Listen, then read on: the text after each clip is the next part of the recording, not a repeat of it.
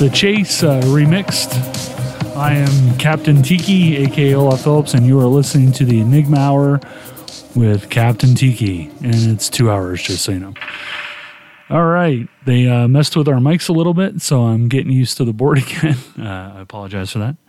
Anyway, uh, this is the Enigma Hour with Captain Tiki, as I just said.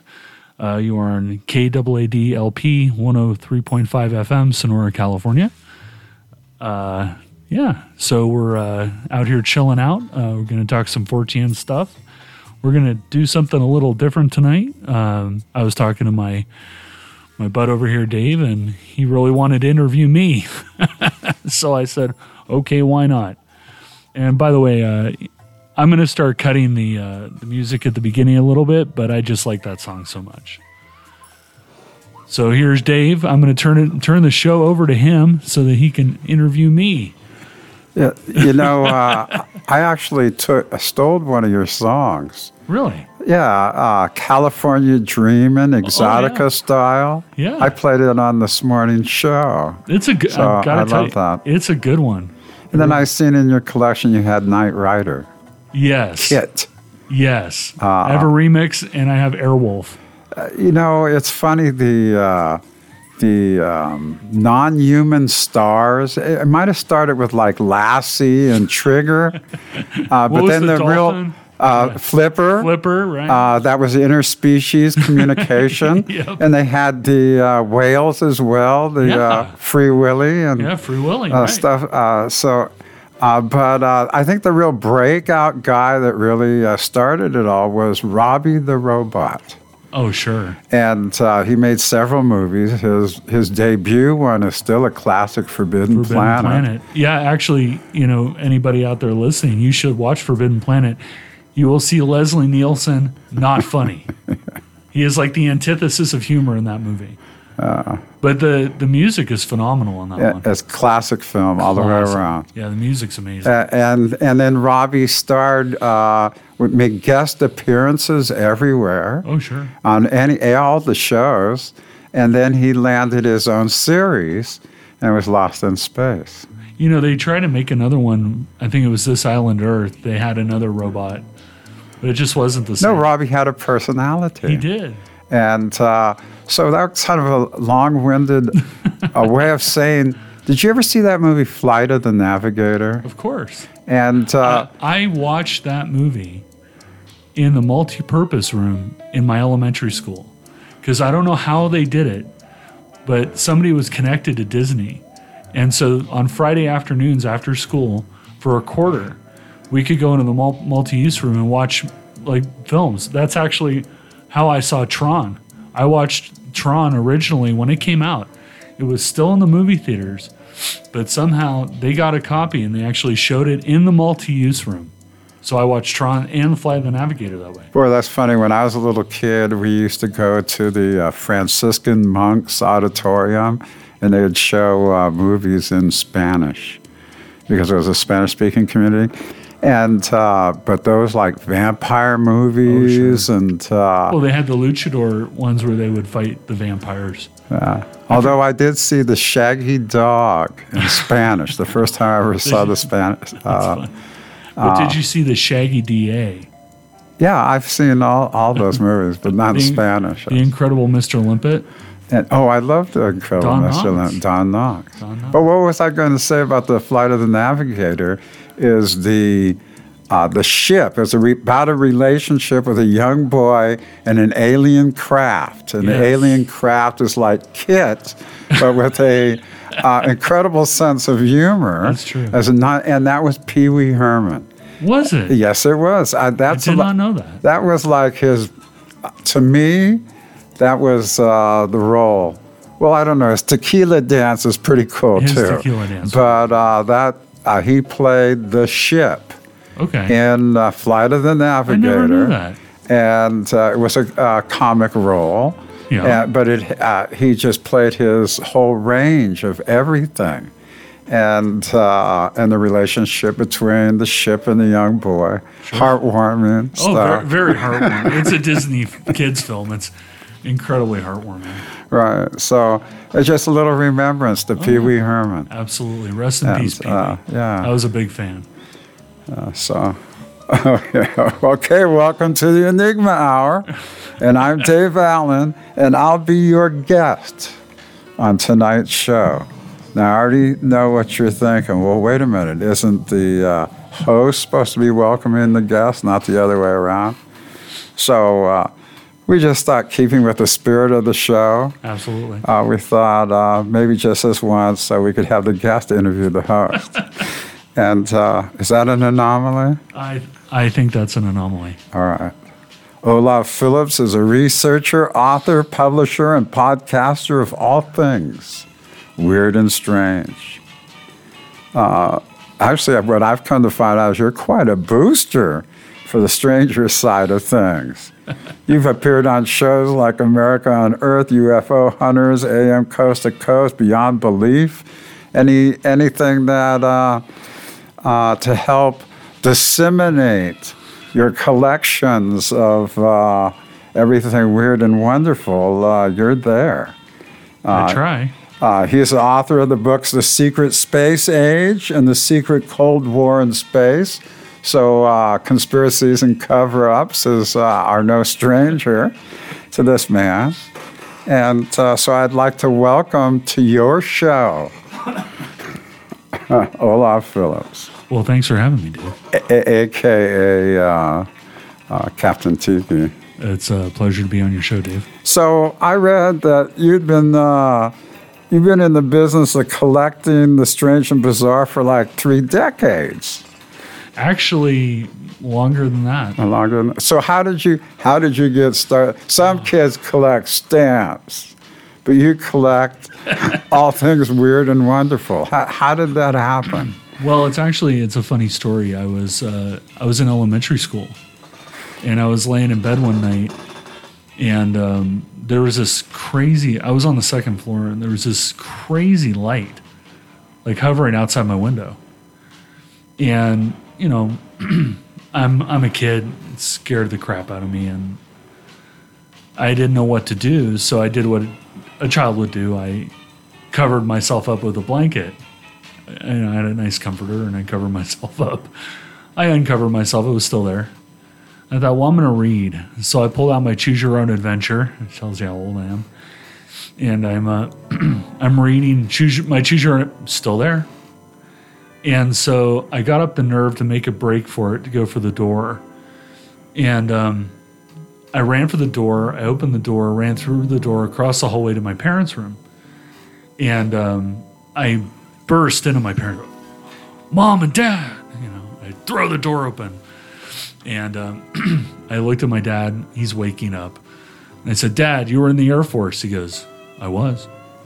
I said, You know a lot about airplanes? He goes, I do, although he wasn't a pilot. And, you know, he grew up on Air Force bases. My grandpa was in the Air Force. Like everybody I know was in the Air Force, right? And I said, Well, there's something weird outside my window, and I want to, I need you to tell me what it is. Thinking that, you know, my father is the gateway to all, all, aircraft knowledge. So he, he, he had a baton. The, back when I lived on Air Force bases and my dad was in, they were called the security police. Originally, they were called like the air police. Now they just call them like the security forces, but back then they were called the security police. And they have these billy clubs, you know, like a police do. And he had one from back when he was in the Air Force. So he pulls it out from under the bed, gets himself all ready, you know, and he the, he swings the door open. He's got the club in his hand. He's like, I'm ready to take out, whatever needs to be taken out to defend my kid. And honestly, you know, that's always been a very endearing thing to me that he he reacted that way, and it was gone. And I looked at him. I said, "No, it was really there." And he said, "No, I believe you. I, I don't doubt it for one bit, one minute." And so the next day, I think everybody's clearing their throats tonight. Well, anyway, La la la la. uh, anyway, so the next day I go, you know, I'm in like, I don't know, fourth grade or something. I go to the library and I went to the librarian back when, you know, there were libra- full time librarians in schools. And I said, because, you know, when you're in third or fourth grade, you know, when you go to the library, it's like you tell the librarian what you want. Like Right. you have to describe it, right? And so I went to the librarian and I said, I saw a weird light outside my window and I want to know what it is. And so she says, she gives me the Dewey Decimal numbers for airplanes, airplane stuff. I, okay. So I go look, I'm like, no, I come back to, I'm like, no, that's not it. I, I don't know what it was, but you know, I've been around airplanes my whole life. You know, that's that is not what I saw. And um, she said, "Oh, you want those books?" And I said, "I don't know what you're talking about, but yes." And so she pointed me to. She didn't give me the dual Dewey Decimal number. She actually pointed at it, and she said, "It's right there." And it was in the other room. So I go, and there was there were three main books that I got. One was. Uh, it was by J. Allen Hynek. Uh, one was Messengers of Deception by Jacques Vallée, and one was Mysteries of Time and Space by Brad Steiger. And I tried to read Hynek. It was too dense because I mean he was an astronomer. I read. Vallée it was too um, ethereal because Messengers of Deception is you know UFO sightings through history and you know how our perceptions of, of the occupants of vehi- the vehicles um, change over time, right? And so um, I really wasn't getting the metaphysics of the whole thing. Then I read Brad Steiger's Mysteries of Time and Space, and I was in. And you know, it didn't explain to me what I saw at all, but I learned about time shifts and vortexes and UFOs and cryptids, and it's all in there. So about, oh, I don't know, maybe 10 years ago, probably about 10 years ago now, you know, I, I knew Steiger. And so I was talking to, to brother Brad one day, lovely guy, one of the nicest guys I've ever known.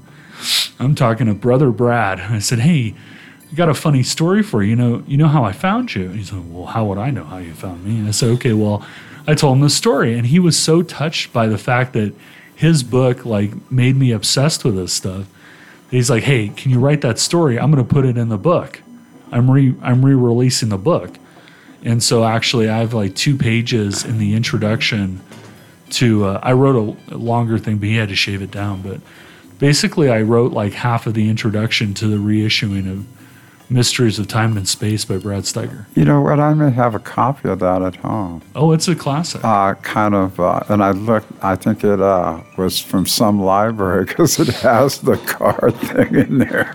Uh, those appear sometimes. So yeah, I don't know where I actually ever got that thing. I actually, speaking of books, I actually have a really weird book. Uh, there's a book called Left at Eastgate that's about Rendlesham. This big UFO sighting they had at the Rendlesham, at uh, Bentwaters in England in the Rendlesham Forest. And the copy of the book that I have is actually Art Bell's copy. That there, there was a whole like letter written to Art Bell and and um, about how he's going to love the book and whatever. So it's still in the book, and Art Bell decided to sell it or give it away to the library, and so I bought it. Cool. So you're a collector of, uh, and and then now we get down to this is uh, But that's that's how I got started. okay. And then when I first met you, and first I want to congratulate you. I mean, out of all the places that you're broadcasting from, the Enigma Hour is broadcast from the basement Literally, of what is called the Casino or Sonora Dome, which is uh, a uh, 22, it takes up 22,000 square feet. It's a three story building. It has Doric columns out front and a big dome structure. it's crazy. And I've actually been up into the girders that that construct that dome, and this it's like an amazing piece of engineering. Yeah, all like that the antennas wood, on the uh, top of it, which I thought was crazy. and you can look it up. It's like America's Most Haunted. It's on that list, and um, uh, yeah, just put in Casino Sonora Dome, and something will come up. I checked that it's there. Uh, and I remember when we first, uh, this building has been, was built like 1901 or something like that. And uh, in the, um, uh, it had been abandoned or shut down in the 1960s. It was built as a school. And it's up on the hill, and it dominates uh, the landscape when you're down in the little valley on, in downtown Sonora. And uh, there was a lot of activity because it had been abandoned so long, and then we came in and took it over. This is true underground radio, It is broadcast from the basement. broadcast from the basement, And and it looks like a basement. Actually, it's very bunkerish. I gotta tell you. Yeah, if the zombie apocalypse happened, I, this would be like the safest place to be. Oh, the doors are thick too. And uh, yeah, yeah, you think of those big, thick gymnasium doors, you know? Uh, yeah, that's right. Uh, feel all uh, nestled here in the. Uh, but when I first met you and we were talking, you identified yourself as a Fortean. Correct. And um, I had heard that word, didn't know a thing about it. And then I, uh, I did my Google thing, and it's this guy, Charles Fort, that was uh, making books like in 1911. And uh, he was the man uh, um, that invented like the supernatural, everything that we know, it seemed like, about. Phenomena which science cannot understand. Oh yeah. Um, he was the man that started it all, and everything uh, from Ripley's Believe It or Not down to the most modern of, and all the science fiction writers. And okay, so, but the commonality that I saw is this guy collected. He'd go to these libraries, the British Library, and Oh yeah. Uh, he was The actually British Museum. Yeah. yeah, and uh, and then New York Library because that's where he was born and raised. And he would just go through old books and periodicals and newspapers. Yeah, he compiled them into a book called The Book of the Damned, which I always thought was really interesting that he called it The Book of the Damned. Now, uh, what he actually meant was that these are the stories that um, make the back shelves and Yeah. nowhere else. Yeah, they're they're lost, lost to time. lost stories. So, um, but he would bring them out, and and he beca- he developed such a following. I mean, when I couldn't, I mean, Theodore Dreiser, Sherwood Anderson, all the literati of the time, just loved his stuff. And then they started the Fortean Society. Yep. Okay. Oh yeah, they, yeah. It, it exists. Well, it still exists today. They used to have a they used to have a convention. It was supposedly pretty cool. But there are a lot of people that identify. I mean, even like Robert Anton Wilson, Yeah, yeah, no, uh, I I couldn't Kerry. Thornley, who is also a Merry Prankster. Uh, Kerry Thornley was really into it too. Yeah, it was like this incredible list of influences. Oh yeah, I mean, uh, if there was, uh, there might not have ever been a Stephen King or No. any of those people. yeah. The genesis of a lot of stories are Fortean in nature. Yeah, so um, these are the kind. I've never read his books. You can buy. There's five major works that he put out, and you can buy them as a collection. He did all other kind of writing. They say when he died, he had a collection of like forty thousand notes on different stories that Probably. That wouldn't Ah. surprise me. I mean, he, you know, he's legendary for the amount of data that he collected. But I Uh, mean, you also have to point out that that Fort Fort was doing this at the turn of the century. I mean, this is not, you know, this wasn't like 1958. That's No, no, this is 1919. Yeah, so he started in the 1800s. So, uh, and he started reading scientific journals, newspapers, magazines, and just collecting n- volumes of notes on uh, phenomenon. Uh, so, um, it's occult, supernatural, paranormal. He he invented the word teleportation to uh, those raining of uh, Frogs. frogs and fishes, Uh, blood, and um, blood, blood rains, which tend to happen in India. spontaneous hu- Human uh, human combustion. combustion, Yeah. uh, ball lightning, poltergeists, unaccountable noises and explosions, Phantas- levitations. Phantasmagoria, where you that that one actually kind of always creeped me out.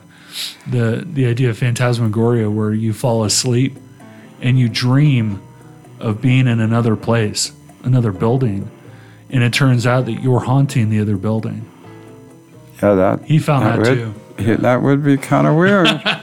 You are the ghost. So uh, yeah, and he was the one that really started the first one talking about unidentified flying objects, and then a lot of his unexplained disappearances. He um, kind of uh, said it was uh, it was the alien abductions. He was the Oh, yeah. first one to do Inter- that. interdimensional travel. Um, animals found outside their normal ranges. um, reports of out of place artifacts, strange items. And That's found- what that's what we were talking about last week in Yeah. Table Mountain. That's right. Yep. And yeah, you know what's really weird about this list is we've had almost all of these things here. Yes, and that is true. the more I read, the more I realize that. yeah. So um, that's just, and then I didn't realize how, the, the reason why I know the things that I know is because I'm trying to preserve and capture the legacy and heritage of our county that we live in. And it just happens to be very weird. It is very weird. Here. And um, so, uh, but outside of this, uh, in anticipation to the show, uh, I looked up like s- weird stories, stories in the news, weird stories. And there's every major news service offers uh, weird and strange. I didn't realize this. I mean, it, it's everywhere. Oh yeah, I think Reuters is actually one of the better ones. You can get a lot of stuff. Off I did. Reuters. I did go to Reuters. You're right. And uh, Reuters is actually really good for UFOs. There's so lot of UFO stuff. now, uh, you you were publisher. yeah. So Paranoia magazine. Yeah. Where it's got a little bit of a hiatus right now, but yes, I, I am the owner and publisher of Paranoia Magazine. Yeah, I thought it was like this legendary thing that kind of Yes. stopped publishing, but uh, the back issues are very sought after. Yeah. yeah, no, no, they really are. It always shocks me because, you know, I have them. I have, you know, I have them. I can reprint them anytime. But I go on eBay and they're a lot of money. They're a lot of money. So um, Call tell me I'll about the- it cheaper. yeah, Anomalies Network. Yeah, so originally it was called the S4 database, and it was a website I started when I was in college. And uh, I basically, back then, you could get a lot of text files that came off BBSs and various places. And I tried to archive as many as I could. And I found this service, it was called SimpleNet. And um, I put them all there and made them free for everybody to download because it was very rare at that time, but they had unlimited storage. So I would regu- regularly max out their storage. So, but you're doing the Fortean thing. I mean, you're following in the footsteps Trying. of collecting and disseminating uh, tales of the strange, bizarre, and wonderful. I found I found Fort backwards. Actually, I found Keel, John Keel first, Disneyland of the Gods, and then I went backwards and found Fort. Okay. Well, I, I guess I started from Ripley's, believe it or not. Hey, I mean, that's what it was. And my interest in it is, is was a, a cartoon. Sure. It was a, a cartoon. Yeah, they used to came out. publish it in most major. Yeah, all the newspapers. newspapers, yeah. yeah, all the newspapers. Yeah, shrunken heads and Yeah, and you know what? So you know, most kids when they're growing up, they I guess I've always have a penchant. Maybe you bring it out in me or something because I can think back now in my life. Uh, you know how most kids have the lemonade stand? sure. Well, I had a museum of the weird. Oh, wow. That kids would, and I had a shrunken head, and a, uh, you know, it's The all cabinet of curiosities. I, I- my own cabinet of curiosities, and I would try to charge people. And I said, they're making it as the lemonade stand. This is better. This is way better. I I, I ran a convenience store Uh. out of my locker when I was in junior high school. So Eventually, I went to clown school and ran away with the circus for a couple of years. Well, that's a different show. So I know, but that Coming that- up, Dave turns into a clown and scares people. Yeah, you know, clowns are scary. Clowns are frightening. I wore makeup one time, and that grease paint is torture. And I said, never again. my great grandfather. I'm not that kind of. I- I'm like the kind of just the hobo kind of clown. My great grandfather, he was a clown in the Shriner Circus, and The Shriners, yeah. yeah, I love my great grandfather very much. Though I never met him, but I mean, he was my great grandfather. But um, there are pictures of him just the way he is, and it's like I remember those. There's one photo of him in the clown in his clown outfit, and I just don't. I know I skip past it. I I have a fear of clowns. I just do not like them. Did he wear uh, Oh, yeah. face paint? The whole bit? thing. The whole thing. Wow. The Shriners here, they don't quite go that far. Oh no, he went all the way. but this uh, is you know this is rural Minnesota, you know in the 40s or in the 50s. It, it was a different time. Yeah, well, I have a, uh, you know, I've sat and made balloon doggies with the Oh, Shriners.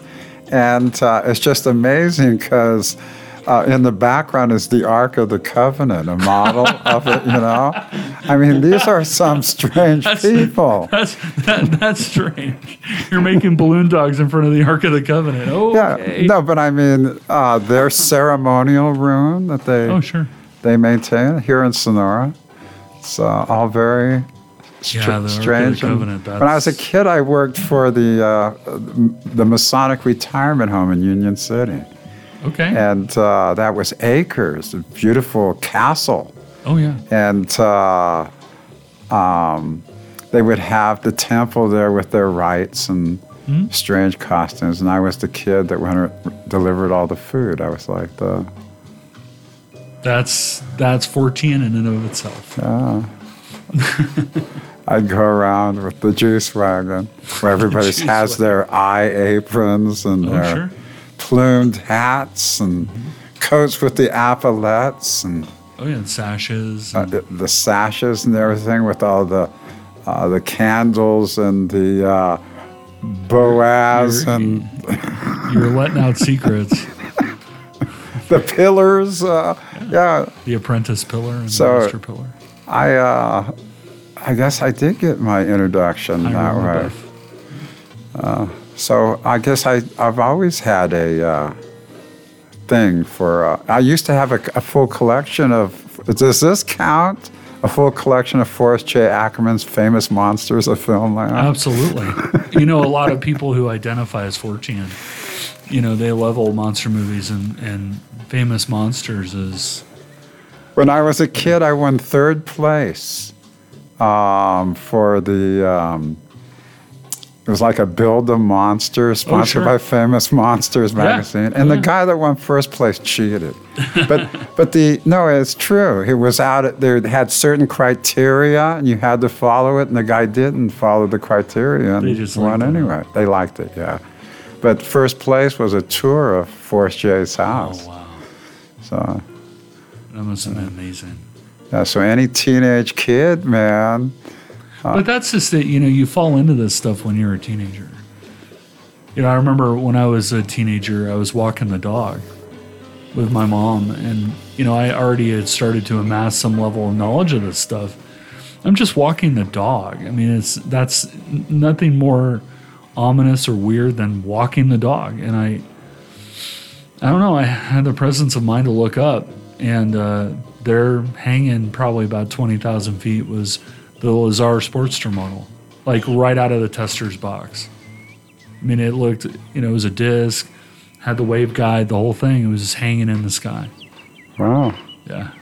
No, I think I attract it. Like, I think wherever I go, I have a tendency to find weird stuff. I don't know if I'm just looking for it, just happens, but Synchronicity, strange co- uh, coincidences are, are an affinity, or you can think that Well, I- I have synchronicities all the you you uh, reality is actually created by your mind and that's- manifested.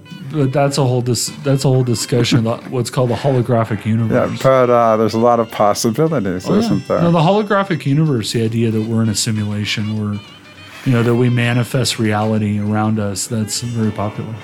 And uh, I, I, I, I mean, I maybe have my own philosophy, but what I did all my life as a job was work in the psychiatric hospital. So Yeah, you know, I mean, it's that's an interesting point. You know, when you when you're dealing with people in a psychiatric facility, sometimes you have to ask yourself, is this person actually really crazy? Because I mean, I, I know that's I know that's kind of a you know say, well, you're crazy. You know, that's not a very nice thing to say. It's somewhat derogatory, but you know, you, you look at some of the people and you hear them, and it's like, but are they really? Do they? Where's it coming from? Yeah, you have to uh, actually come from their point of view. Right. Was Enter into their reality is what I always try to do. I mean, you look at Ed- Edgar Cayce, the sleeping prophet. You know, was Edgar Cayce, you know, did he have a psychiatric condition? Probably. Probably, but but he, he the stuff that he said came true. No, I seen in uh, in the back wards on the third floors. Uh, I've seen um, manifestations. Oh, sure. I've uh, uh, people that can read minds. What's that called?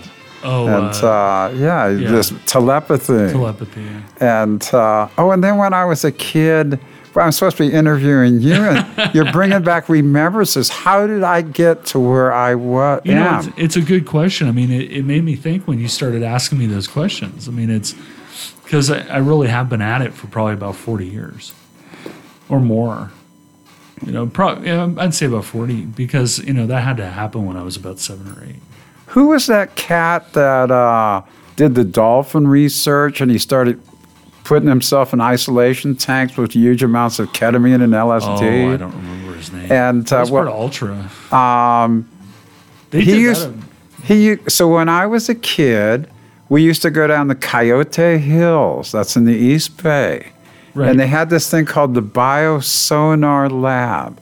And what always impacted Mm-hmm. On me is, is a uh, what was a former site of one of those um, Minuteman missiles Oh, yeah. silos, but that was gone. Instead, there was uh, mostly sea lions. Yeah, uh, they have a lot of sea lions. But that cat was there uh, I think that was part of SRI. doing research. SRI, the Stanford Research Institute, is actually a really interesting place. Back in the in the late '90s, they tried to rebrand it as uh, Atomic Tangerine. I have no idea where that came from, but SRI was linked to about about everything um, government funded abnormal that you could think of. They were part of uh, MK Ultra. You know, they Well, Kesey first received LSD uh, as part of the MK Ultra experiments. Oh, yeah, yeah. But uh, they also did um, uh, the Stargate project where they did remote viewing, like Lyn Buchanan and all those But guys. yeah, there were was part a of SRI. movie that says s- men staring at God. Oh yeah, that's a little different. that was that was an that was an attempt to to harness uh, Fortean power to uh, to further the Green Berets. uh, but uh, that cat, um, Yeah, he be, it wasn't like he was my friend, but I'd go in there and he'd say, "Hey, come on," uh, and he would Hey, show, kid, talk, show yeah, some sonar Yeah. sonar dolphins. Yeah. They find mines. and then um, yeah, that yeah, interspecies communication. You know, they still do stuff like that. Right now, you know, we've got this whole problem in the Ukraine. The Russians have actually deployed mine sniffing dolphins uh, in the Black Sea. They're using them right now. Well, they have larger brains than we do. Yeah. And when they, They they, communicate telepathically because yeah. you can see their skin shiver when uh, they bark and whistle at each other, Mm-hmm. you know? And uh, so they implant direct experiences into the other dolphin. And so, can you imagine what dolphin and whale poetry is like—a weaving together of direct experience I can't and being able to transport it into uh, another being. So they teach a dolphin a task, and they uh, isolate it from all the other dolphins, and then he then they put him in with the other dolphins, and then all the dolphins knew the task. Well, that's that's like crows. Crows do stuff like that too. And so that was uh, some of the research that they did. When I was over at Stanford, and it was right by that, they have the what are they called? those Stanford gardens with the Oh, yeah. succulent gardens? I mean, they have uh, they have aloe vera that's like 18 feet tall and stuff there. Makes you wonder what they're doing over there. and and they used to let the chimps go free. I didn't know that. Um, so the first time I ever encountered it was we're walking along the path in that little garden area and heard a bicycle ring, you know, the little uh, bells on a bicycle, Yeah. and look over and here's a chimp riding a bicycle. And he's saying, Get out of our, my way, I, here I come. And then uh, I remember one time uh, one of the chimps from the research lab got loose. And uh, what was it? I think it was the University Theater there on University Avenue. Yeah, I think yeah. Uh, he was up there doing the King Kong thing. you know, I mean, it's just like uh, amazing stuff. See, you're more interested than I am. Yeah, but it, it's just, I saw UFOs and stuff, but this is way better. but this is just an accumulation of daily But, this, interaction. but when you're a Fortean, this is what there. There's a movie on. People ask me, they're like, "What's it like to be a Fortean researcher?" And it's like I don't really know how to answer that because it's a lot of things. You know, it's being observant. I mean, you go in and experiencing that. That's Fortean, what you're talking about. And you know that garden is a very liminal space. I mean, it's a very strange, out of place space. And there, there's a what is it? It's like into into the dark. I think it's called. It's an Amazon movie. I think it's called like Into the Dark, but it's about the it's about basically like a UFO sighting and these people they're they have a radio. sh- This guy has a radio show, and they're trying to broadcast while this UFO sighting's going on, and there's like a basketball game or something, and that the way that the people who are experiencing it, trying to figure out what's going on, what they go through, that range of emotions, that is very much what it's like to do Fortean research. So, but just You're more gr- of a Fortean than I am. yeah, but growing up in uh, California in the 1960s, I mean, that was there. Well- when I was a teenager, so my dad took a hike, and it was my single mom, and she was a little crazy, and uh, and my aunt was married to an Ohlone Indian. Okay. and uh, uh, I guess he's the chief or whatever, you, the elder. And he was elders. Philippe Galvan. And he took an interest in me. He knew us like I was a half wild orphan boy. Right. And uh, he put me to work. I had suffered these illnesses. Like, I was out of school for an entire year Yeah. with like this constant pneumonia. And uh, so when he first met me, we shook hands, and he says, "You have no calluses." And so he put me to work hoeing uh, weeds, essentially. But it was at the Indian sites Right. and at the uh, Mission San Jose Okay. and the Dominican sisters with those 200 or year old olive trees. But he showed me, he'd tell me Indian tales, you know, like tales of the elders, right? And then he showed me Datura root. And he says this is what the shamans use, you know, to find your path. And, uh, but don't you ever use it. And he's trying to tell a 14 year old boy uh, that's in make Datura tea. 1968. Not to make the, the, Yeah, that's right. And go on a trip fest. Yeah. That's going to be successful. And I was up in the hills for three days and met um, Spider Grandmother. And later on, a few years later, I toured with a, a group of historians, history people, uh, the Four Corners region, all those Anasazi sites. And I actually took a special trip, hired an, well, he was part of the team, went with an Indian guide, and uh, we visited Spider Woman Rock for me to pay homage to her because she gave me shelter in her Hogan uh, while the shadow people were after me, or whoever those people are in the Datura That's things. shadow people, shadow beings, the Ah. dark entities. Yeah. No, you've lived a very Fortean life. Well, But you see, like, you know, that that's what happens to me. You just fall into stuff. That Fortean things happen. And, you know, I always tell people that it, the stuff's all around you. You just have to look. I mean, if you want to see synchronicities, they're there all the time. And it's how the universe guides you on your path. The hero's journey, you know. that That's mostly just a point of view. Oh, yeah. it's all a point of view.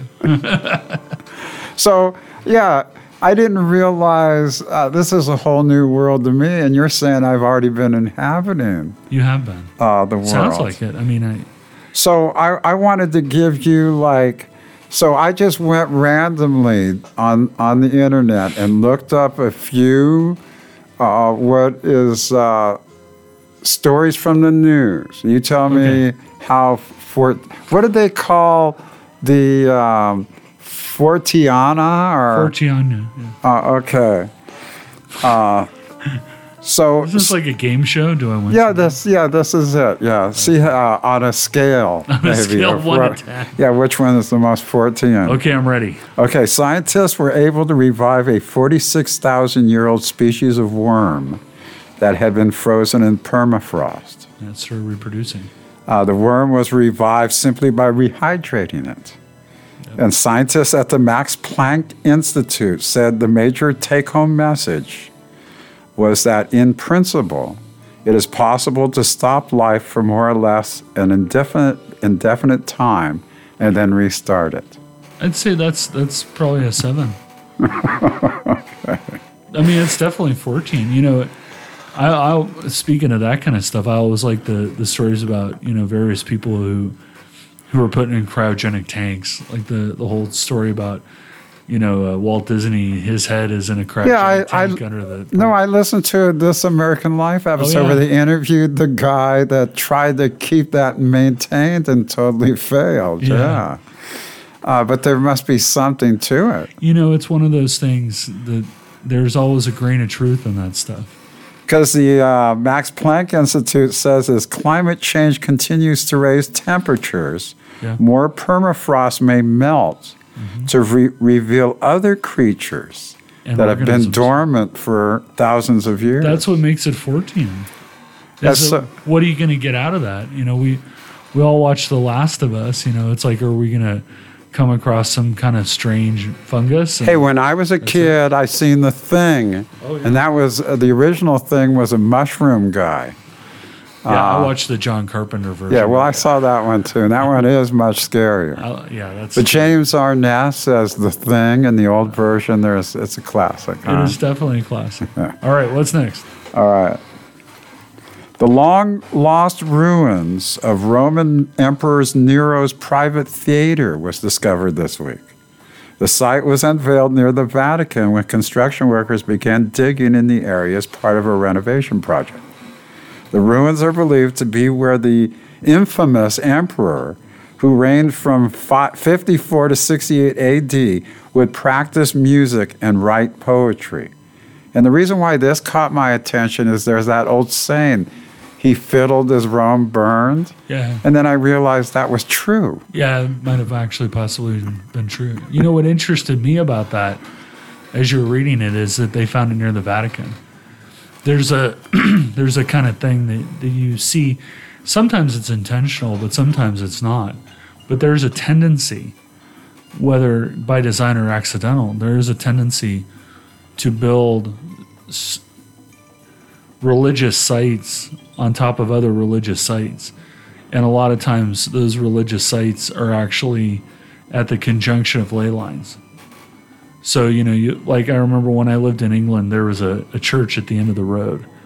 And that church had been rebuilt and rebuilt and rebuilt from 10. It was in the Domesday Book in like 1066. So there had been a church there since 1066.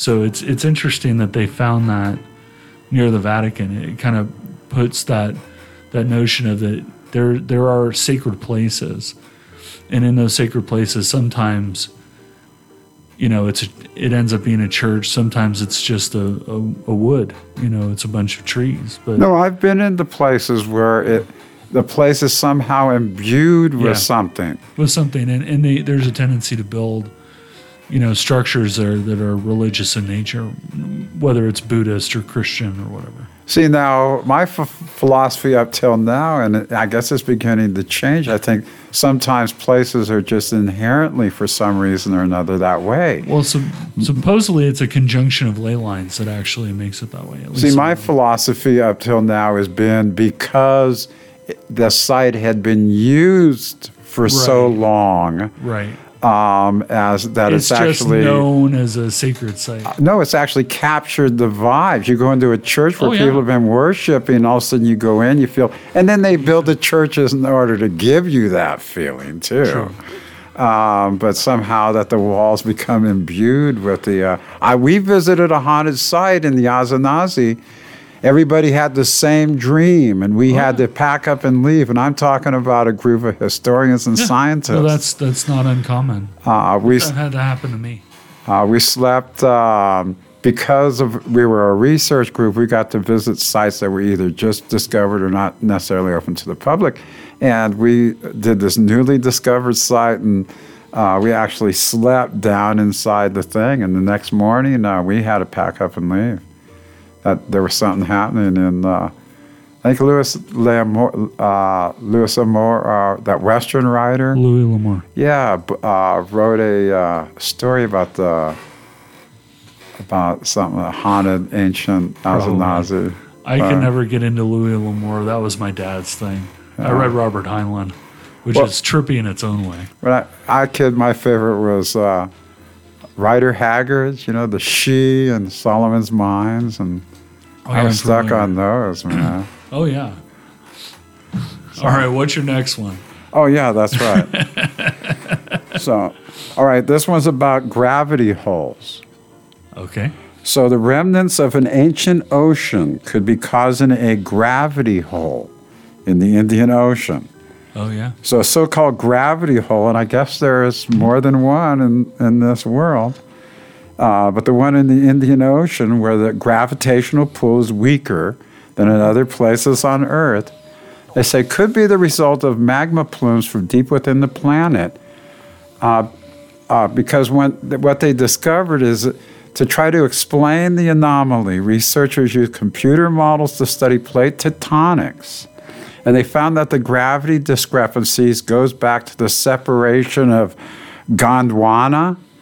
It was like the supercontinent that became Africa, Australia, and Well, India. Pan- Pangea, and then it broke into Gondwana and a couple others. Uh, so the shifting of the con- uh, continents over time eliminated uh, the ocean, the ancient ocean that was there, and it sunk down. So it's like one ocean on top the other ocean. The uh, so the plate began to sink deeper into the earth, causing the lower gravity.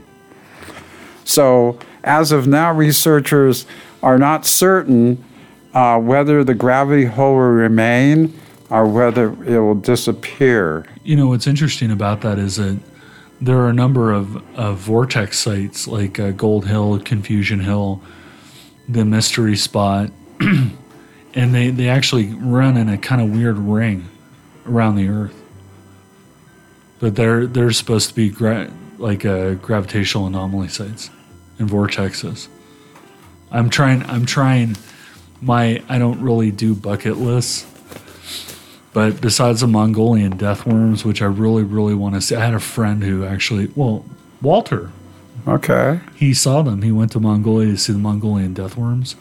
So I want to go see the Mongolian death worms, but I also want to try to visit these vortex sites. So far, I've done Gold Hill and I've done uh, Confusion Hill. So I've got to do the mystery spot next. Yeah, my uh, wife lived in, uh, my wife's mother used to live in Sedona, and we actually bought crystals Oh, and yeah. went up, uh, followed all the ley lines Well, you know- to charge our crystals. Well, you know what's interesting is that you know we've we've done a couple of shows now about you know the weird stuff that happens here, and one of the theory, one of the pervasive theories is that when you have people living on top of areas with massive crystal, you know, amounts of crystal below you, you tend to get this kind of weird Fortean stuff, and you know pretty much the uh, the entire um, Sierra Range is you know granite. It has quartz crystal. No, my uh, dad lived up on Long Kill Road. He had five acres, And we used to go up there and visit him, and you'd kick over a rock, and it was it would be a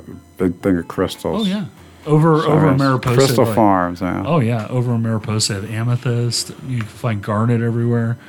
But the fact that there's all these crystals, supposedly, it, han- it magnifies the latent psychic energy in in the people that live above it, and then they manifest stuff. Well, I remember going over to uh, this is in Calaveras County, but Cave Same. City, Oh yeah, and uh, he goes, "Hey, you want to see the cavern we just discovered?" I go, "Yeah," sure. and uh, but you had to really squeeze, Oh yeah, and uh, but it was this room of crystals. yeah. It was a crystal room. Oh yeah, they exist. Wow. No, they're they're crazy. Hey, uh, it's it's almost time for our break. I know, one hour gone that fast. Oh, make sure at least say uh, ID. I am about to. Oh, sorry. my trainer. Uh, you're listening to the Enigma Hour. Captain Tiki. Captain Tiki on KAADLP 103.5 FM in Sonora. I'm going to go ahead and uh, and launch our, our break a little early, and then we'll come back to more of me being interviewed, which is kind of weird. All right, here we go. And this one's Well, that's what the show's all about. that's true. This one's for you, Dave. Don't take those headphones off yet. Okay.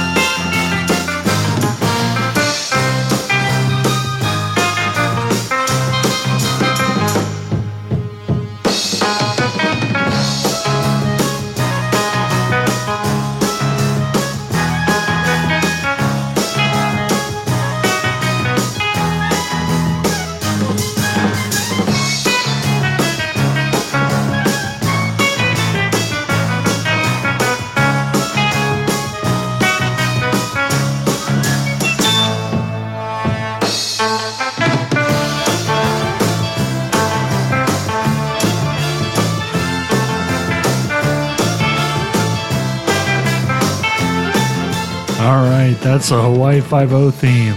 This is the Enigma Hour with Captain Tiki on KAAD LP 103.5 FM, Sonora, California. I'm here with uh, Dave Allen. He's uh, quizzing me on, on Fortean News. Uh, we're mixing it up a little bit tonight, and uh, he's interviewing me, which is a little strange. But hey, go with the flow. Anyway, I thought I'd bring us back a little bit early because he has quite a list of stuff. Yeah, and I'm going to end up skipping through a lot of these because you brought up another subject that I want to touch on, but just one that I just is kind of dear to my heart. I don't know if you've ever been uh, pond fishing in Oklahoma. It's a tradition. No, I've never done So that. you can invade other people's property. Uh, uh, well, I don't know. There's an agreement among all these farmers in Oklahoma, and they all maintain ponds. And uh, in order to get the cycle of life going good in these ponds, there's a combination of perch, catfish, and bass, and it completes a cycle. You got a thriving pond. All right. So you do this thing called bottle fishing, and you visit these different ponds, and you get a bottle that floats, right. and you do you put your hooks uh, uh, connected to that and throw it in the water.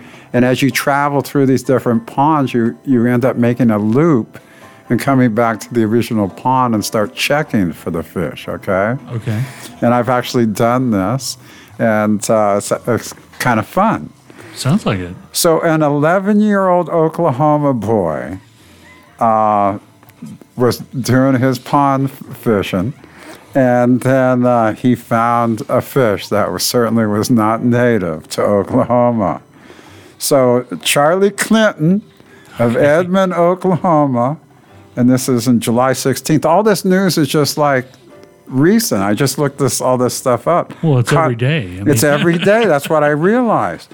Caught a uh, a well, it's a freshwater fish related to the piranha.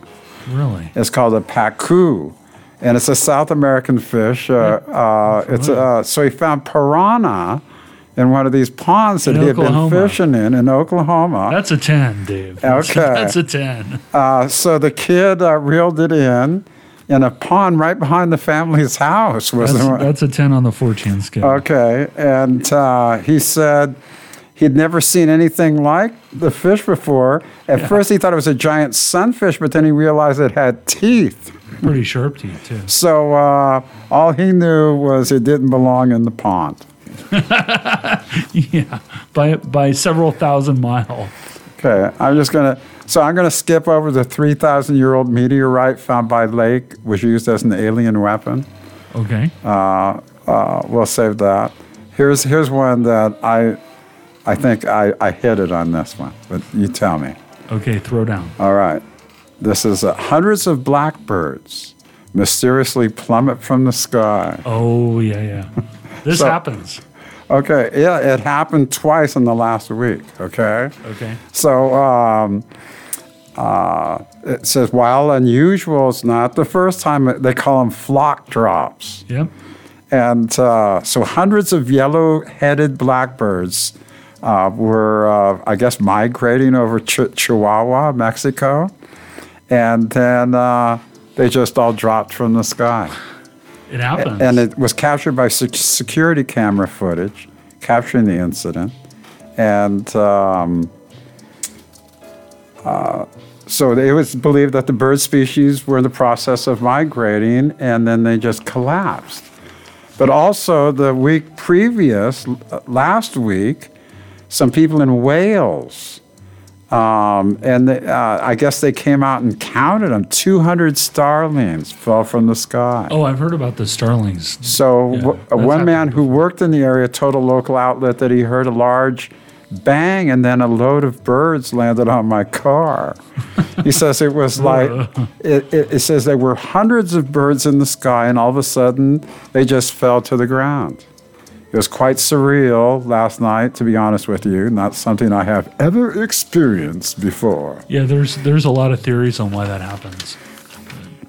It's it's actually more common than you'd think. Yeah, and it took Charles Fort to uh, uh, help people get interest in these sorts of things. Yeah, he documented. I believe it was hundreds of cases of that kind of stuff. Somebody tried to compile his notes, and I guess they were kept on little cards or something. And there was literally thousands and oh, thousands and sure. thousands of them. So that that's just like the once you know, then in the fifties, you know, Keel, John Keel picked it up. He wrote about it like Dis- the Haunted Earth and Disneyland of the Gods, and he's best known for the Mothman, the Mothman prophecies. Okay. It, uh, I had a couple of things that actually happened here, and not in the Oh. last week. Well, no, You know, the Church of Spiritual Technology maintains an alien space cathedral in the underground vaults at the former site of the Lady Washington Mine in Tuolumne. I had heard about that.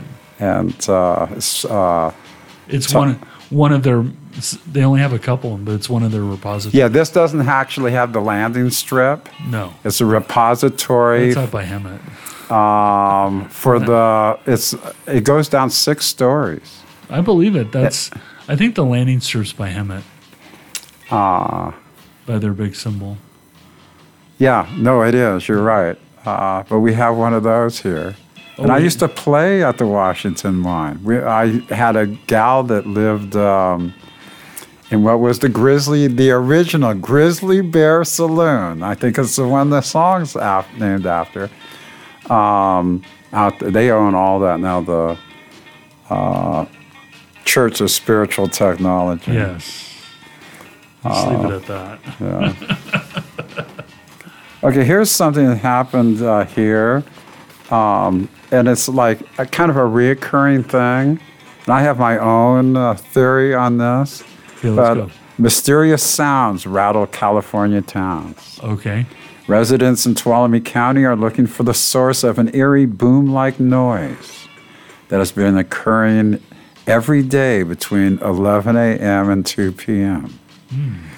Now, Sonora isn't the first town to report strange noises. In fact, unexplained audio is relatively common worldwide phenomenon. Songs, yeah. The, you hear songs, you hear noises, hums, beeping sounds. I forget where it was, but there's somewhere around here. They actually heard beeping sounds coming out of the ground. You could actually lay down on the ground, put your ear to the ground, and you can hear. Well, you know about all the underground tunnels and Oh, yeah. passageways that catacomb underneath Sonora. Sonora's built up. Yeah. I mean, you can't call it the Seattle Underground, but uh, uh, there are specific tunnels. Oh, there were one tunnels that would go. There was tunnels everywhere. There were tunnels because of mining. A lot of these uh, houses are built on top of uh, Mines. pits, mines, and stuff. Oh, I know. Uh, you've seen um, uh, what was that Lee Marvin movie uh, musical, and the whole town collapses Oh, because yeah. they mined under. That's based on this up here, I'm sure. and uh, uh, there were uh, tunnels uh, to get to the bank. There were tunnels to get to the. So there's an extensive red light district, you know, and they used to shuffle the girls back and forth. And uh, I've seen some of those. Uh, you should have those tunnel people on this show. yeah. Uh, there's there's a crazy it's not around here but there's a theory that there's a, actually an underwater underground tunnel well it's not tunnel it's obviously underground but it's flooded and it goes from catalina catalina island the entrance is by catalina it goes all the way to area 51 uh, I don't know about that, but I know submarines. I know that those islands out there are Catalina Island's very bizarre place. oh yeah they find they found giants there all kinds of yeah they have Yeah, a lot but you know the weird story about that is I seen pictures that so this cat, who whatever his name was. Oh, let me finish this oh, story sorry, anyway. go ahead go ahead um, So my feeling about this is, is Yes. up in Twain Harte, there's this thing called Burst Rock. okay is it was an old rancheria, uh, uh, Native American settlement. Why did they call it Burst Rock? It was just a humongous rock. I mean, now it's under Twain Harte Lake. But what happens is it's here in uh, the Mother Lode, in the winter, it snows. And then in the summer, it's like 110 degrees. Okay, there's an extreme of, of temperatures. Oh, right. The So what happens is, yeah, the, the rocks start cracking. It'll have a little crack and then it'll freeze and expand it. I think they have a, a chunk of that that's in the uh, what's the name of that the uh, the restaurant, the one in Twain Twainhart. It's Uh, called the Rock. yeah, the Rock. It's That's- named after. Hi, I'm the- tired. it's named yeah. after the Rock. Yeah, they have a chunk of it in there.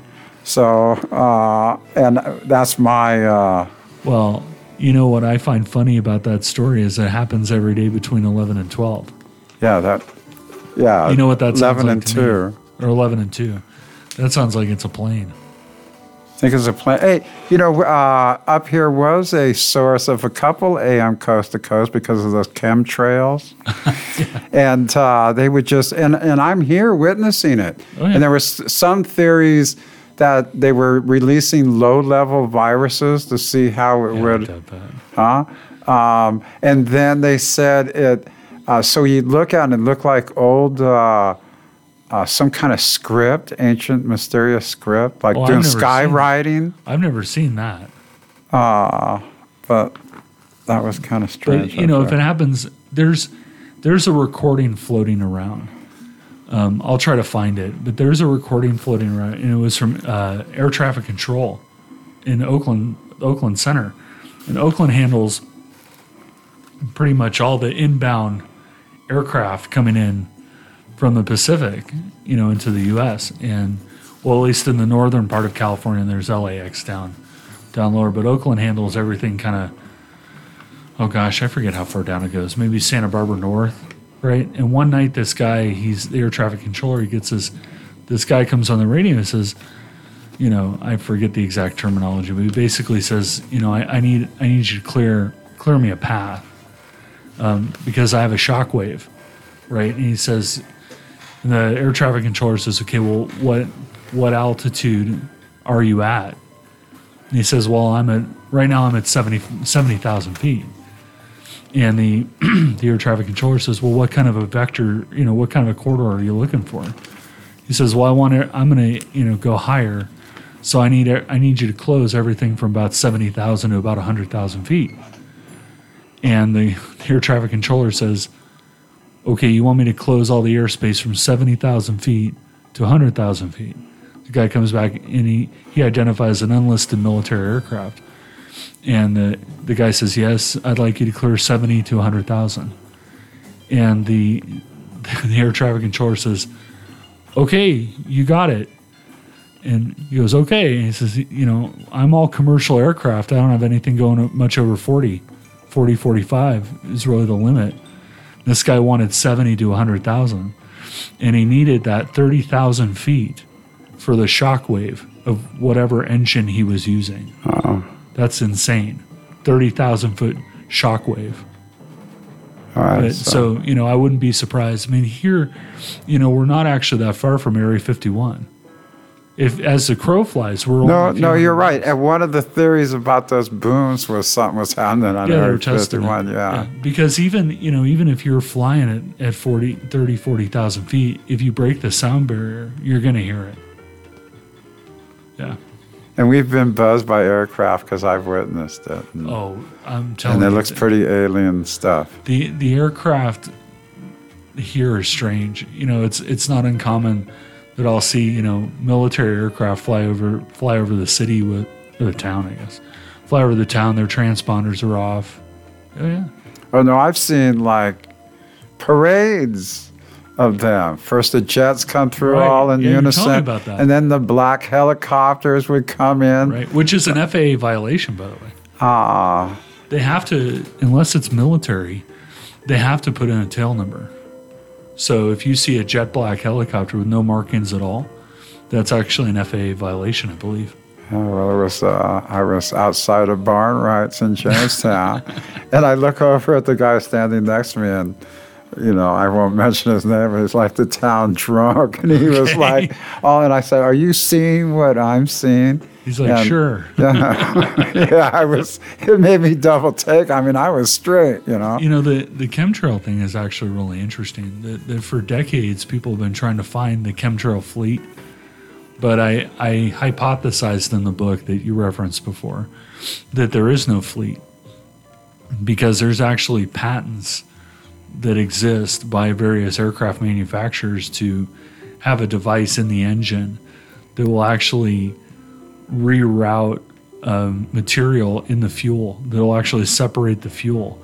So I've thought for many years that, that if you want to argue that chemtrails are real, that basically all commercial aircraft are the chemtrail fleet. They just decide which which fuel they want to put that stuff. Oh, to release it and where? right. Because I mean, I don't know where this is coming from, but I mean, I've witnessed it, and Oh, I've yeah. seen like designs in Well, the sky, the interesting patterns, The like in- purposely, like seeding or something. Yeah, the so where it comes from is back in the fifties. Um, Edward, Dr. Edward Teller, who's the father of the you know the bomb, one of the fathers of one of the bombs. Teller wrote a wrote an article called "Sunscreen from the Planet Earth," and the idea was even back in the fifties that they had started to detect that climate change was starting, and that the phytoplankton were not processing the carbon dioxide fast enough they were actually processing it at a rate of 50% of what we commonly learn that they're supposedly doing. And so Teller said that the way we could fix this was to dump uh, parti- very fine particulate, um, reflective particulate matter in the upper atmosphere. And so it would create a shield. Oh yeah, I've actually heard of that. Yeah. And, and Now the theory is is putting a hanging an umbrella on an asteroid. Yeah, that's another one. But but the idea was to, to change the albedo, the reflectivity of the Earth, and it would cool it. Yeah. This is the 50s. I think 50s or the 60s. And so, you know, supposedly they started the geoengineering program at that point. And what's interesting about that is that there's something called global dimming. Now, I don't know if you experience this, but a lot of people will say that, gee, you know, the Earth seemed brighter when I was a kid. And for a long time, people just thought, you know, oh, that's mass hysteria or whatever. But it turns out it was true. When the uh, when 9/11 happened, they grounded all the aircraft across the entire United States. A bunch of atmospheric scientists ran outside and said, "Oh my gosh, you know, this is the first time in recorded history, modern recorded history, there's no planes flying."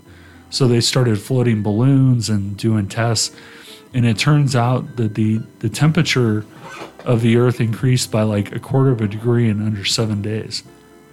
That's pretty pretty crazy, and that the Earth was like I want to say it was like 10 or 10 percent brighter. And then they started having the planes fly, and then it it got dark again. But the Earth literally is darker than when you were a kid. Well, and you know what? Uh, it was my wife that pointed that out to me. It's funny, she just said that the other day. She says things were brighter back then. Yeah, and as her part of her argument, it says, look at cinema. Uh, they Yeah, they it's duller now. reflected, yeah, it's all dark and dull. Right. And she says, back in the day, that was the way to prove her point. And she says, literally, the world was brighter. Well, I'll give you another back one. then. If, have you ever heard of the um, oh, what is it? The Mandela the Mandela effect. No, tell me about the Mandela effect. So the Mandela effect is this idea that that something changed. So like you'll talk to people and it's the Bernstein Bears versus the Berenstein Bears, and there was a movie with Shaq in it that that was like a he was like a genie, and you know, and it's uh, uh, Nelson Mandela died in prison, right? That's one of the big ones, and there's a whole list. You can go on the internet. There's a whole list of them, right? And being the age that I'm at, a lot of the things that happened like in the 80s like i remember that stuff like the bernstein bears and i can't help but say the bernstein bears it was never the berenstein bears to me it was always the bernstein bears right well a lot of people said that oh that's mass mass you know psychosis is mass hysteria whatever but it turns out that about the time that people started reporting that these these things were happening they were actually doing tests at one of the accelerators out by Chicago. And they they were running a test like one week before this stuff started getting started being seen. So the theory is is that they ran some kind of test that actually changed like changed the um, like the timeline that we're on. So that people who are older, they remember I these remember movies. reading an article not about an explanation for it, Yeah. but that, uh, hey, do you remember such and Right, such? it's do you remember such and such? yeah. You're And, crazy. those things never existed. Right? And, but uh, you're sure they did. But you're sure they, did. That's And right. I think one of them was about Oscar Mayer hot dogs. Uh, you know, I can't really remember them. Uh, The Mandela but, uh, effect. Search yeah. for it. It's it's weird. But one week before it started being reported, I forget the name. I think it was Fermilab. Yeah, it was Fermilab. Fermilab did some kind of like high energy test one week before. Okay, wow. So they might have actually changed the timeline. Yeah. Shift is off. S- Altered it. Yeah, I mean it's there are books written about Mandela effect, and I've seen them myself. See, I always thought of it just as a way of, uh, like everybody calls the little grocery store barn rice, but it's really barendrite. And uh, Maybe it was Barn Right. maybe it was barn right at one time, yeah. So you brought up a subject during the break, and I said, "What did you think of roadside attractions?" Oh yeah, And that's right. That's uh, was his response. And I remember going on uh, a tour when I was a real little kid, and it was in an old station wagon, and uh, uh, it was my dad and my mom and my brothers. And it was so long ago that they, the cars didn't have air conditioning, so you'd have a little scoop uh, that would uh, blow air across this. We, we called them cam- camel bags. It was a, a canvas bag filled with water. So it was like a swamp cooler for your car. wow. And um, uh, we went on a road trip and we stopped at these different roadside attractions, and it had a big impact on me. Yeah, I mean it's a. I love roadside attractions. They're. I I think it's a a very Americana kind of thing because when you go and live in other countries, like they don't they don't really do that. I remember once I was driving from where I lived to uh, where was it to Manchester. I lived outside of Birmingham and I was driving to Manchester. And I remember driving along and I saw a sign for the Robin Hood Airport. And I thought, well, no, no, no, no. And then there was the entrance to Sherwood Forest. Well, in America, there'd be kind of some kind of roadside attraction, like come come see, you know, Robin Hood's Right, signs that begin Big- miles down the road. blinking lights, and saying uh, arrows. coming up Yeah. just a half mile down the road Right, and you, you know you go to Friar Friar Tuck's bar to go have mead. I mean, you know, some. But over there, it was just like, yeah, that's Sherwood Forest. Like they don't really. and if there was nothing there they some people it. would invent something to well, you brought there up something that was actually kind of funny. When I was a little kid, we used to camp in a place outside of a town called Fort Klamath. Fort Klamath is a a very, I mean, it, there's nothing there. I kind of had a dream at one point. They were selling what had been the, the kind of grocery store. And uh, I had this dream of buying it and turning it into like a 14 museum because there's literally nothing in Fort Klamath. You kind of drive through it to get to Crater Lake. but you said i visited a roadside attraction You visited a roadside attraction there that I, I always found perplexing. And what it is, is that when you take the main road through Fort Klamath toward Crater Lake, and you almost miss it every time, but there is actually a rotting roadside attraction that had been some kind of a, a dinosaur, prehistoric forest. yeah, prehistoric forest with concrete dinosaurs. concrete dinosaurs That and there's this weird, and I've never figured out what it was, but down the road from the con- concrete dinosaur forest, there's a compound, like a full on, like doomsday looking compound. And I've never figured out what that was either.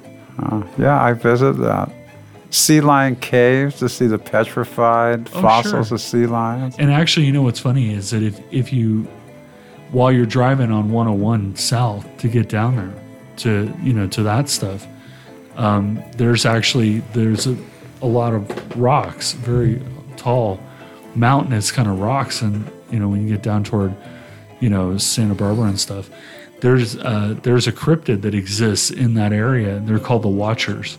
I, I read about them Yeah, basically you'll be like hiking up there, you know, you'll be driving along, and on the tops of these rocks, there'll just be people standing there. They're just like like dark black like shadow people like standing on top of the rocks. They're called the Watchers. See, uh, being born and raised uh, where I was, it's just like these things are just the common everyday part of life. There's the alternative was actually mainstream for Yeah, me and- growing up. And what's weird is that, you know, I think it's a 33rd degree parallel. They call it the UFO superhighway. And it starts down a little south of Santa Cruz.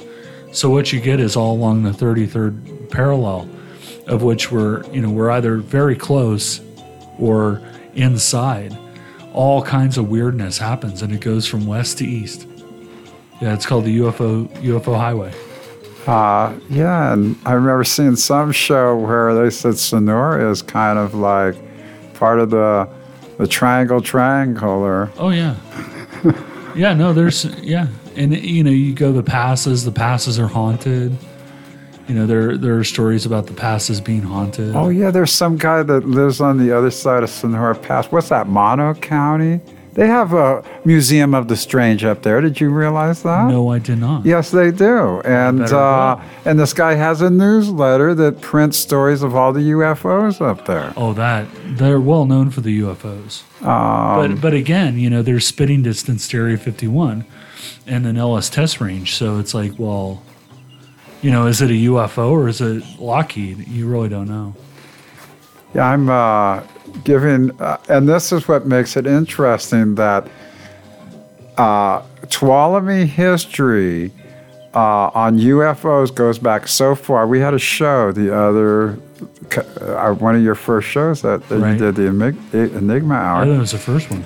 Uh, and uh, that uh, the Tuolumne County uh, Historical Society uh, came to me and asked me to do a uh, lecture on the history of UFOs Oh yeah. in Tuolumne County. Well, I think you were telling me that that I guess every county in in the capital, every county has like a stained glass window, and the one for Tuolumne has like a Bigfoot and UFO on it. Oh no! So at the in the state capitol, there's this hall, and Right. every county gets a window box as a display box to dis- display what their county is known for. Right. Now I don't know if they've changed changed it I or sure not, hope not. but uh, I did stand up a little prouder that when I passed the Tuolumne window display um, little diorama for our county, it had a, a, a flying saucer And and, a Bigfoot. Bigfoot. Yes, it did.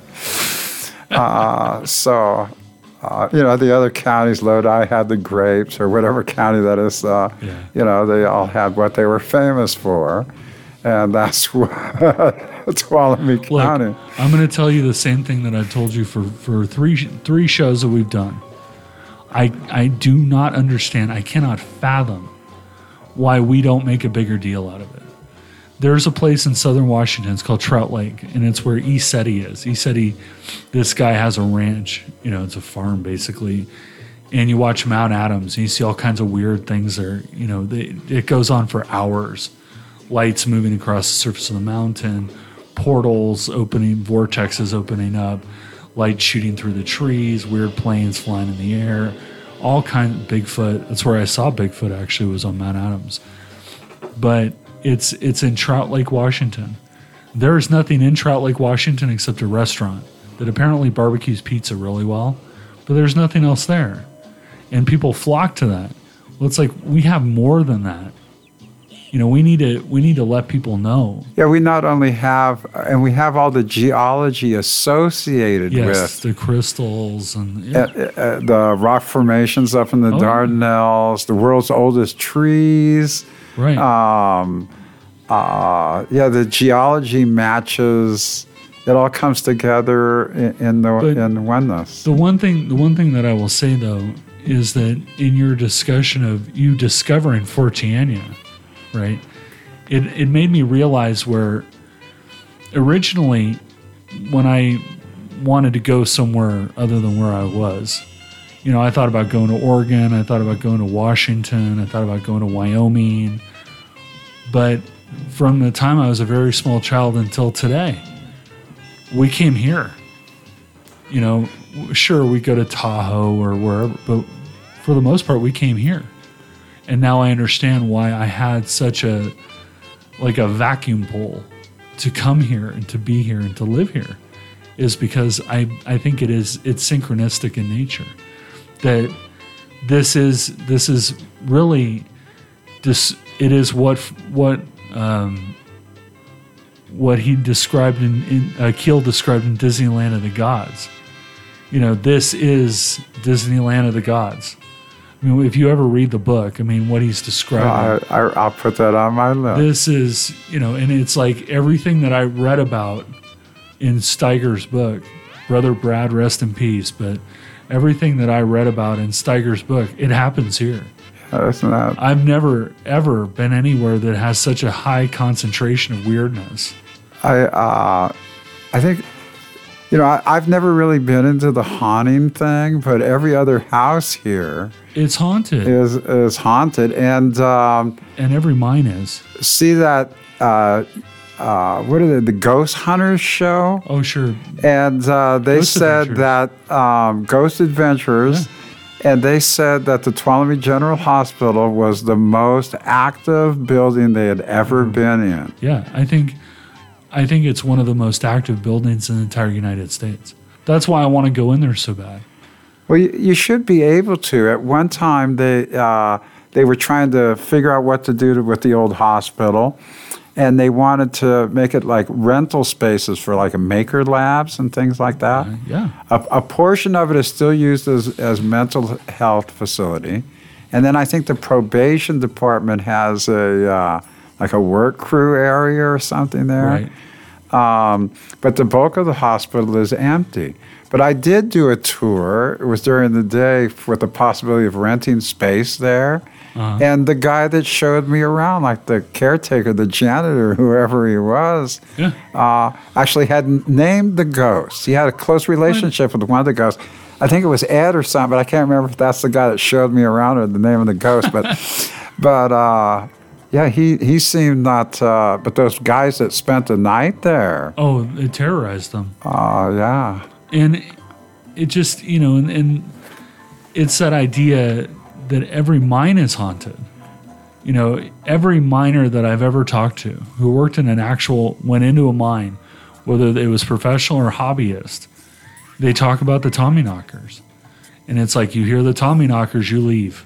There's no pausing waiting you hear the tommy knockers you go okay well if you take that idea that every mine is haunted which every miner i've ever known maintains that every mine is haunted because you know people die in there okay how many mines are there just in sonora I, I, you couldn't count the amount of Exactly. It's just catacombs everywhere, tunnels everywhere. everywhere On my dad's property, uh, I said, "What? Well, you must have been digging for water a lot. Look at all these caps." And he goes, "No," he says, "That's the breather holes for the mi- his hole underneath his property was yeah it's all mines all mined out." So if that's haunted too, you, the collective psychic energy of that much haunting, whether it's in the mines, it's in the buildings, it's insane. Now you figure um, this, uh, well, you can't discount the Native American presence, but, Right. um, uh, and there's some eerie stories come out of uh, those uh, Absolutely. Uh, things too. And I could, I guess there are some pretty good ghost stories come out of the Native American lore about here. Yes. And uh, the rattlesnake shamans, they, over on Pulpit Rock, um, they used to have a cutting session. It was like War of the Wizards. Okay. And there was like a ceremony that they do, and all the uh, shamans would get together, medicine men or Right. uh, whatever they were called, and uh, they'd have a cut who had the most powerful magic. And it, uh, they did, would do the ceremonies up there. And No, uh, I mean, it's you know the the whole area just is imbued with it, and I think you know as a Fortean, the, the more the more I think about it, the more I real even even the synchronicities of having the show. yeah, who would it? I walked in, I walked in to volunteer to do some IT crap, and then I end up with a show. Yeah, I, I remember I You're asked you. out. yeah, because I you came into the room. Right. And he says, "Well, I'm going to do a little, uh, you know, tech, tech work." And I said, "But if you had a show, and I didn't know you at No, all." No, I didn't know you. And I said, if you had a show, what would it be? And you go, a tiki paranormal show or something Right. like that. Absolutely. And you won me over right away. As a matter of fact, I said, how about next Thursday? yeah, and I'm like, oh, I've got a week to figure this out. Okay. And did you see the faces on uh, Oh. Ellen and Ron? Was it that brought you in yeah. here? And uh, uh, and then you're in the basement of a haunted mansion. Yeah, it kind of looks like the haunted mansion actually when you walk up to the front of it, minus the dome. But it looks the outside. It looks like the. I I think about that every time I pull up. I'm like, this is like the haunted mansion. My favorite ride on Disneyland. But you you would figure that. So when I first seven years ago, or it's not quite seven years, we're in our seventh year. And when we first started here, this this building had been unoccupied since the '60s, and they just store some stuff here. I know they did; they used some of it as storage. But then all of a sudden, we're the first and only residents of this building, and uh, just the whole set. It was like a Disney ride. Right. So I'd have to come here at six o'clock in the morning in the winter. It's still pitch dark, you know. Right. And uh, I walk up the steps, and you see the big columns, and then those incredible eaves. Well, the the ravens uh, nest up there, so I disturb the ravens. So as soon as I come up here, it's ah ah ah. You know, it's like that that. And then this building is really old and hasn't been properly maintained, so there's peeling paint, stuff like that. And you go to unlock the door, and uh, you hear that click of the key, and you can hear it from the outside of the door echo down the hall, the Oh, click yeah. of the key. And you opened it up, and nobody had been in here, so the lights, all the lights were burnt out. So this is a dome. The building is a circle, so all the hallways are crooked. There's no straight hallway. Right. I noticed. And uh, so you're looking down a hallway that looks like it's endless because you can't see the end of it because it curves. Right. And all you see is just this one bare light bulb kind of flickering, like almost dying. yeah, it's like the Twilight Zone. Yeah. And there were there was seemed to be a lot of activity. As a matter of fact, it scared off one of the gals. She goes, "I can't come in there in the morning." You know, I have yet to see anything, but I'm Well, sure. Well, no, I don't think there is any. Or, uh, you know, I don't want to. It doesn't go away. Uh, well, it's they like us then. If Yeah, that's that that may be. uh, because when they when we first came in, there was a lot of weird stuff that happened. Well, we'll find out. I mean, you know, I'm. I have a plan. You know, one of the things that I want to do is is to allow people eventually to call in and to talk to a an SB7 spirit box. yeah, the- you mentioned that that Yeah. you're going to get. Uh, they'd ask questions, and the spirit box would answer you answer them back. I think that's a brilliant Yeah, idea. And if it a it shot. was going to work anywhere, it'd work here. it would work here. oh yeah. That's exactly right. so, uh, So we've we- run through a lot of your career. Yours too. Yeah, I guess you're right. Uh, you you bring out the uh, uh, you bring that out in me the Well, you know, Fortean in me. I think it's I think it's exciting. I think that the researching the Fortean is it's interesting because you know it answers it asks a lot of questions that we ask. You know, and it, it answers some of them, but it leaves a lot more of them mysterious. You know, it's like what happens after you die. Well, if you find a ghost, that gives you a good indication. Well, you know, my grandmother, uh, she was uh, born and raised in Oakland, I guess in the 1920s and stuff, and she grew up as a spiritualist. Right. And when I was a little kid, she would hold court in her bedroom from her bed. And people would come in with these big, she liked flowers, so they'd bring in flowers to her and set it at the edge of the bed. And she'd like hold court and they would ask questions. And her medium was my, aunt- uh, I guess it was her Aunt Thelma. Okay. But I heard more uh, more about a woman I never met than anything before. but she'd get in touch with her aunt, or she'd always say, "Well, Aunt Thelma," uh, and it was strange because strange things would happen when I'm around her. Right. She's But- the trigger. but not when I was not around her. So we just kind of dismissed her as kind of crazy old grandmother. She was she was very loving. When she I got sick, she would sprinkle stuff on the windowsills. I mean, sure. she was she was way into uh, yeah, she the spirits, and. Um, uh, I remember going in and the room would be all cold, and I said, "Grandma, why don't you shut the window?" She goes, "No, it's, I'm talking to Aunt Thelma." Oh, you know the weirdest thing that happened when we were over the house. We're taking a family family portrait Okay. with the Kodak Instamatic, you know, Sure. and so we all lined up, the whole family lined up, and took a picture. And then right in the middle of the picture, there was this glare. Really? And then she goes, "Well, that's your Aunt Thelma." And I, "No, Grandma, le- it's it's the glare off the clock or something." lens so flare. let's lens flare. So let's move over to the other side of the And room. there she is again. yes. I had something like that happen to me at the Whaley House in San Diego. The Whaley House is supposedly one of the most haunted houses in the entire United States. And back then, I had a 35 millimeter camera, right? A Canon, one of those Canon 35 millimeters. So I go and I'm taking pictures like everywhere. This is back when you had to develop them. You know, it was going to cost me an arm and a leg, but I took pictures of everything. So I go into the, their bedroom, the Whaley's bedroom, and I'm looking and I, oh, you know what? I'm going to take a picture. I was very clear with myself. I said, you know what? I got to turn on the turn off the flash. I don't want any lens flare, nothing like that. So I'm taking pictures, and there's like a you're in like a plexiglass booth, and so I took a picture of the bed, and I just I don't know. I felt weird when I did it. I don't know any other way to like just oogie, and so I took a photo through the plexi, but there's no flash or anything. So when I had the film developed, when I first looked at it, I'm like, oh, that there's a flash there, but I didn't use a flash. So I scanned it.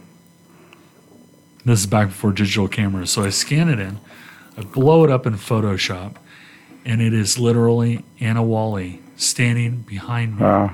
and I caught her in the re- her reflection in the plexiglass, and it is literally her. Wow. It is like a, f- it's just clear, but there's a little bit of a flash around it.